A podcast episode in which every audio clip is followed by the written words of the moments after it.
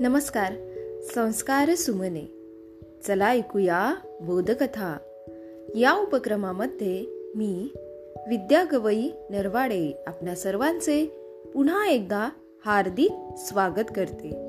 बालमित्रांनो आपण ऐकत आहोत कालयंत्र ही कथा.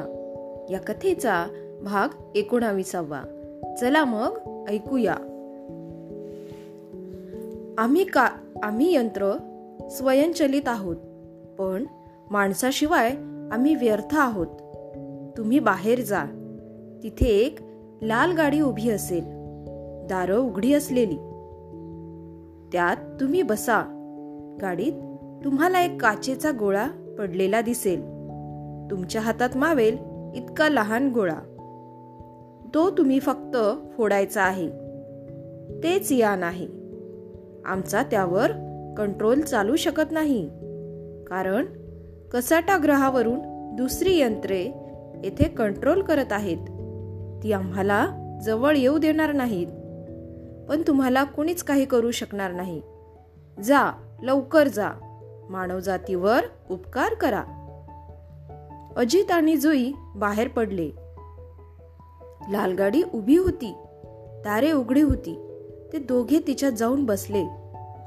दारे फाटकन बंद झाली आणि गाडी भरधाव निघाली. काही वेळ जाताच थांबली. दारे आपोआप उघडली आणि दोघही बाहेर पडले. समोर अंधारात एक गोळा लखलखत पडत होता. अजित सावधपणे पुढे गेला. त्यानं तो गोळा उचलला. फाट दिशी जमिनीवर फेकला. प्रचंड प्रकाशाचा कल्लोळ उसळला. काचेच्या गोळ्याचे तुकडे तुकडे झाले. प्रकाश हळूहळू विझत गेला आणि दोघे पुन्हा गाडीत येऊन बसले. दारे बंद झाली आणि गाडी चालू लागली. लोकसभा भवनासमोर येऊन गाडी उभी राहिली.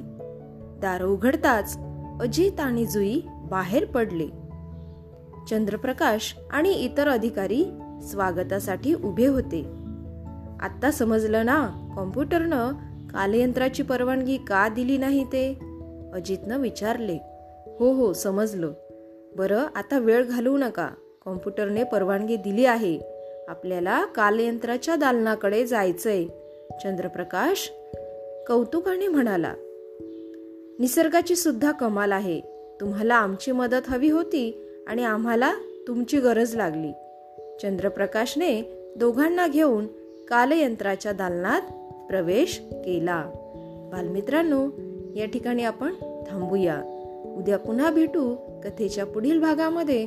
तोपर्यंत घरी रहा सुरक्षित रहा आणि मास्क वापरा. धन्यवाद.